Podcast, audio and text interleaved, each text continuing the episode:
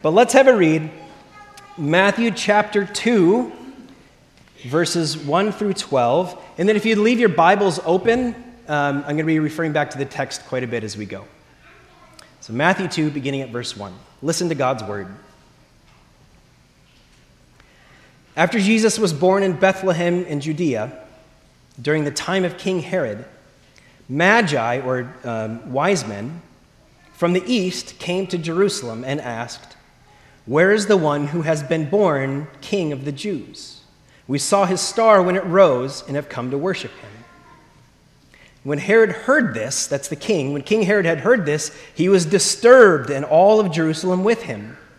He had called together, uh, when he had called together all the people's chief priests and teachers of the law, he asked them where the Messiah was to be born. In Bethlehem in Judea, they replied, for this is what the prophet was, uh, has written.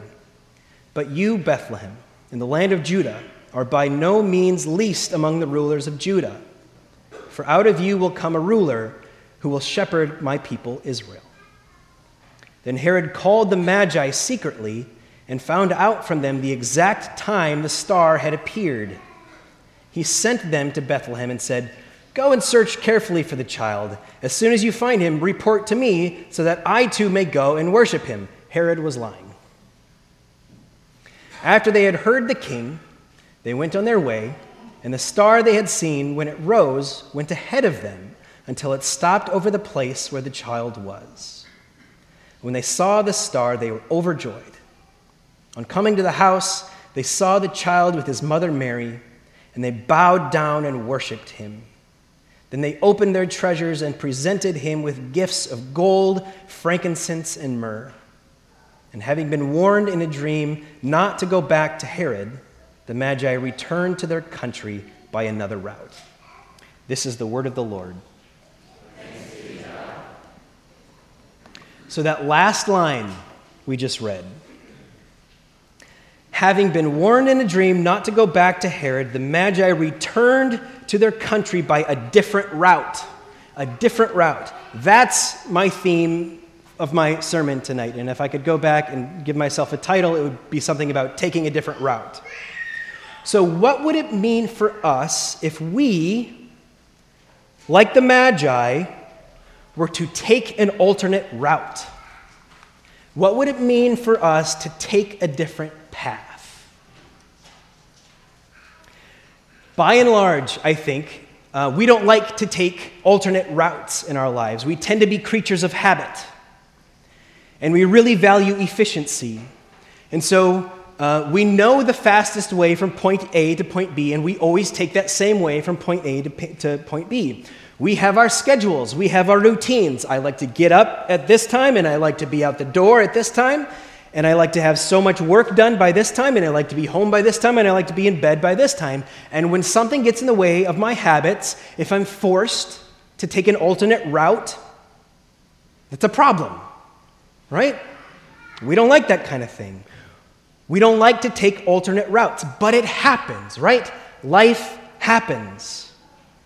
We get forced into these alternate routes, and it makes us change the way that we live. For example, uh, money gets tight, and that's no fun.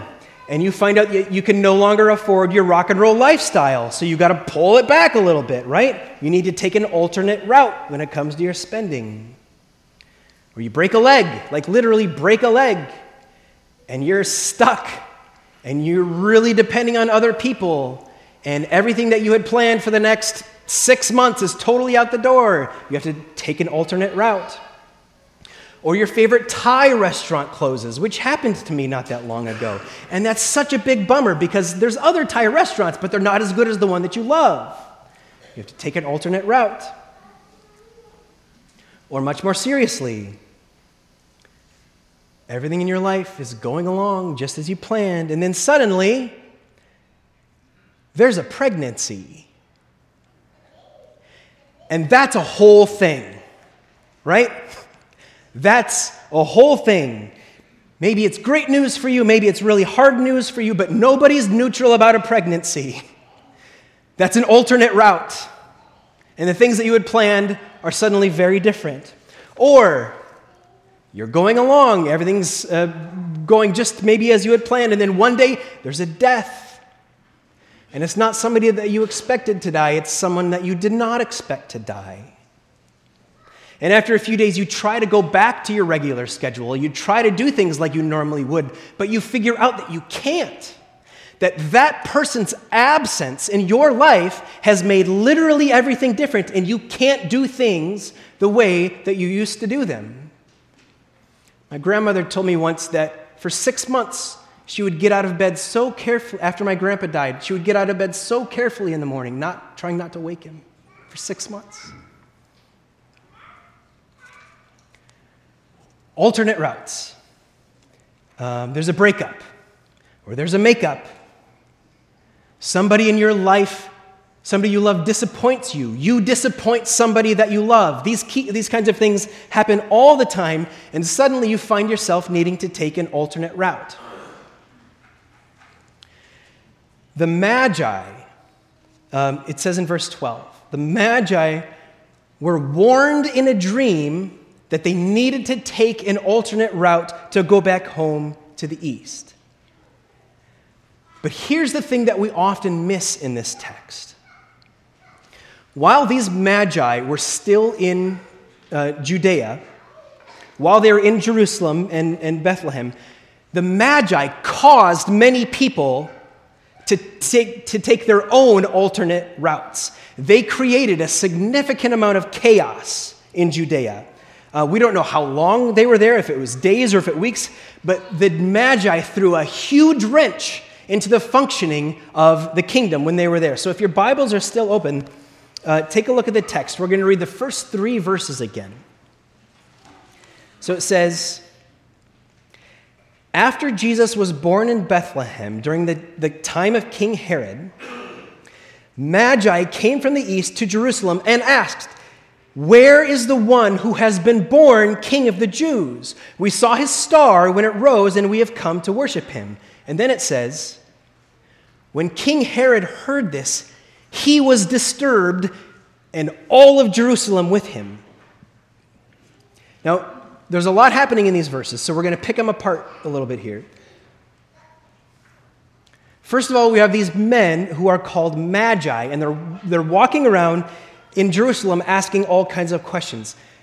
Sometimes in, uh, in the Christian tradition, we call these, we call them wise men, which is fine. It's a fine translation, uh, but it also might give a false impression of who these guys were. It might be overly polite to call them wise men, especially from the Jewish perspective. The word magi comes from the Greek word magician. These guys were three magicians. They were essentially fortune tellers. They were the kind of people that maybe you would hire to your kid's birthday party. Or maybe more accurately, um, they were the kind of people who looked at the stars, or who looked at the, the, the creases on your palm, or who looked at a set of cards and believed that they could tell the future from these things. They were magicians. So, most scholars can't imagine that these three men were very highly respected when they walked into Jerusalem because they seemed like really superstitious people. They seemed very unscientific. At very least, their wisdom was just weird, it was just foreign. It would be like, for example, um, if there was a conference for meteorologists and all of these meteorologists are at this conference. Uh, they're all PhDs and they're all talking about these important things like weather patterns and El Nino and global warming and all of this stuff. And then in the middle of the conference, three guys walk in holding the far- Farmer's Almanac and they're like, We got it! We figured it out! Have you seen the Farmer's Almanac? Very suspicious. I think the Magi were probably viewed in that kind of way. Like, who would believe these guys? Like, they're magicians, they're foreigners, they're, they're Persians, right?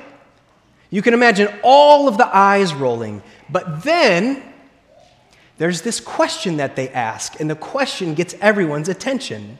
They say, Excuse me, where is the one who has been born king of the Jews? And suddenly everybody's quiet. And everybody cares very much about what the Magi are saying because they're suggesting that there's another king, right? They're suggesting that, that there's an uprising. They're suggesting that there's a coup d'etat in the works. And so we can tell from the text that the presence of these magi and the questions that they were asking were, were having a huge impact on the status quo in Jerusalem. So much so that it says in verse 3 it says that Herod, the king, Herod was disturbed, and all of Jerusalem with him. This is actually where I got the idea of Jesus versus everybody because Herod was disturbed, and literally all of Jerusalem with him. They were all disturbed about what Jesus was doing, whatever he was doing. They were all disturbed at the prospect that there was a newborn baby who was somehow mysteriously the king of the Jews. Literally, everybody was freaked, about, freaked out about this question. And the king and the entire city were sent down an alternate path. Suddenly, everything felt up in the air. I mentioned this um, the last time I preached on this text, which I think was about six years ago, but in the, in the original Greek, the word for disturbed says that Herod was disturbed and all of Jerusalem with him. It literally means an earthquake. It literally means like a riot, like people were riotously upset that this baby had been born. They were being forced down an alternate route, and they didn't want that. So it seems like these magi created this huge controversy, which held an entire city hostage for at least a number of days, urging people to take an alternate route, to see things differently, to have to think about things differently. It seemed like there was this major tipping point for all of the social and political and religious things that were about to change in their lives, right? Well, it seems like that and you might think that that was a, what's what was about to happen, but it didn't, actually. Here's what happens. The Magi ask about the Messiah, they go to Bethlehem, they meet this child who has been born the King of the Jews, and everybody calms down pretty quickly. Uh, in verse 3, it looks like this whole situation is about to erupt. The word is earthquake, the word is riot. It's like the whole course of history is changing, creating, an alternate route for everybody in the city, but then we don't hear anything, hear about anything that happens. Maybe you noticed in verse 5, here's to me the craziest thing about this text. Verse 5 Herod calls together the chief priests and the teachers of the law. So these are the religious experts of the day. This is the religious establishment. And he asks the religious establishment, Excuse me, where is the Christ to be born? Does it say, did the prophets say where the Christ is to be born?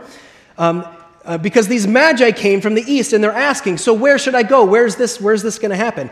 And the religious experts of the day, the religious establishment, they explain that the Messiah is to be born in Bethlehem. And then they go back to whatever they were doing before. Does that strike anyone else as strange? Like the religious experts, they didn't even go to Bethlehem. Are you kidding me? They weren't disturbed enough to leave what they were doing.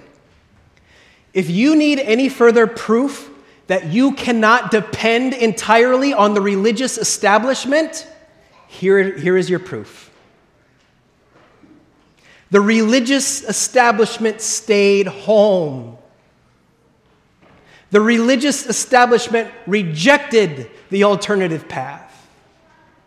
The religious establishment heard about the birth of the Messiah and they did nothing. That would be like that would be like an astronomer who refuses to look up at the stars. That would be like a teacher who refuses to make eye contact with her students. That would be like a, a food critic who refuses to go out to eat.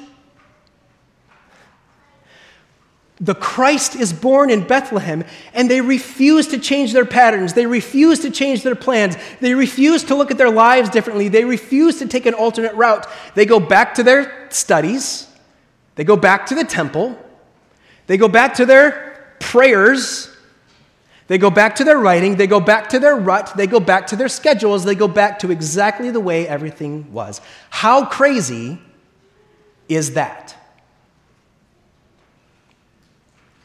Think about this. Compare with me the chief priests and the magi, the scholarly elite and the crazy yahoos who are telling the future based on stars. Okay? The chief priests were very religious, but only the magi were willing to follow Christ. The chief priests were very, very knowledgeable, but only the Magi were willing to act on their knowledge. The chief priests were very, very eager to tell you the difference between right and wrong and what was right and wrong. And the Magi were willing to do what was right. The chief priests had no desire for anything to change. They had no desire to take an alternate route. They had no desire for any vari- variation on the status quo. But the Magi were totally surrendered to whatever God had next. Totally. And they were always willing to take an alternate route.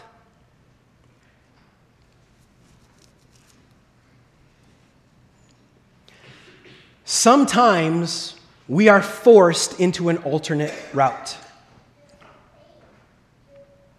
Sometimes the path presents itself and we have to choose.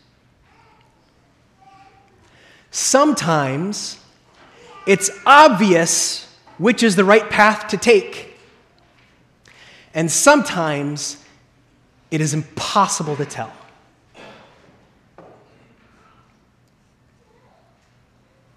But before we ever say no to any kind of alternate route, don't you think we should at least consider whether or not God might be disrupting us enough, earthquaking us enough, rioting in your heart enough to consider the alternate route? God works through riots. He works through earthquakes. He works through alternate routes. And the reason, I think, that God often puts his disciples on alternate paths is to keep us from having a one dimensional perspective. Because everything always looks the same when you look at it from exactly the same perspective. But a new path means a new vantage point. It means a new way of understanding. It means a new way of looking at and understanding God. And there are lots of new ways to look at and understand God. The Christian tradition is a very deep and very wide tradition. So, the question for us on this Epiphany Sunday is this If Jesus is the light of the world, can we allow that light to shine even on new paths? What is the new thing that God might be compelling you to do today? The new thing you're having to generate some courage about at work, at home, in your relationships? What is the alternate path that your little Jiminy Cricket conscience keeps maybe directing you toward? Could it be that God is disturbing and disrupting and earthquaking and rioting your life enough to make you consider this alternate path?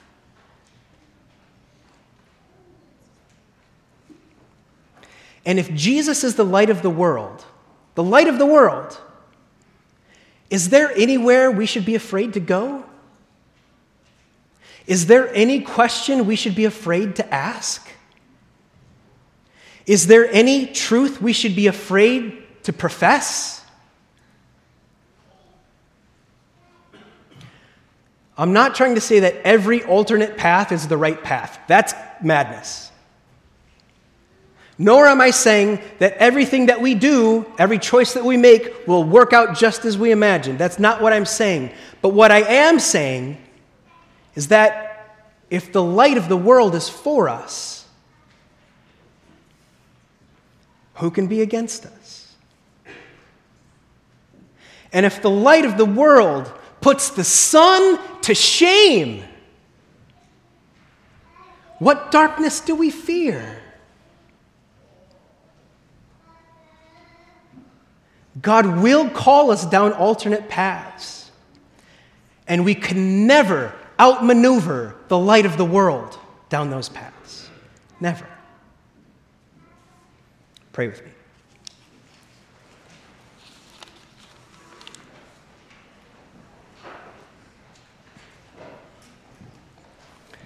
Lord Jesus, we thank you for the light that you shine in this world. We thank you for the light that you shine in our hearts. We pray today that you would help us keep our candles trimmed. We pray that you would help us to stay open to alternate routes.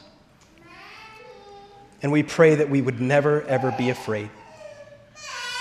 In the name of Jesus, we pray. Amen.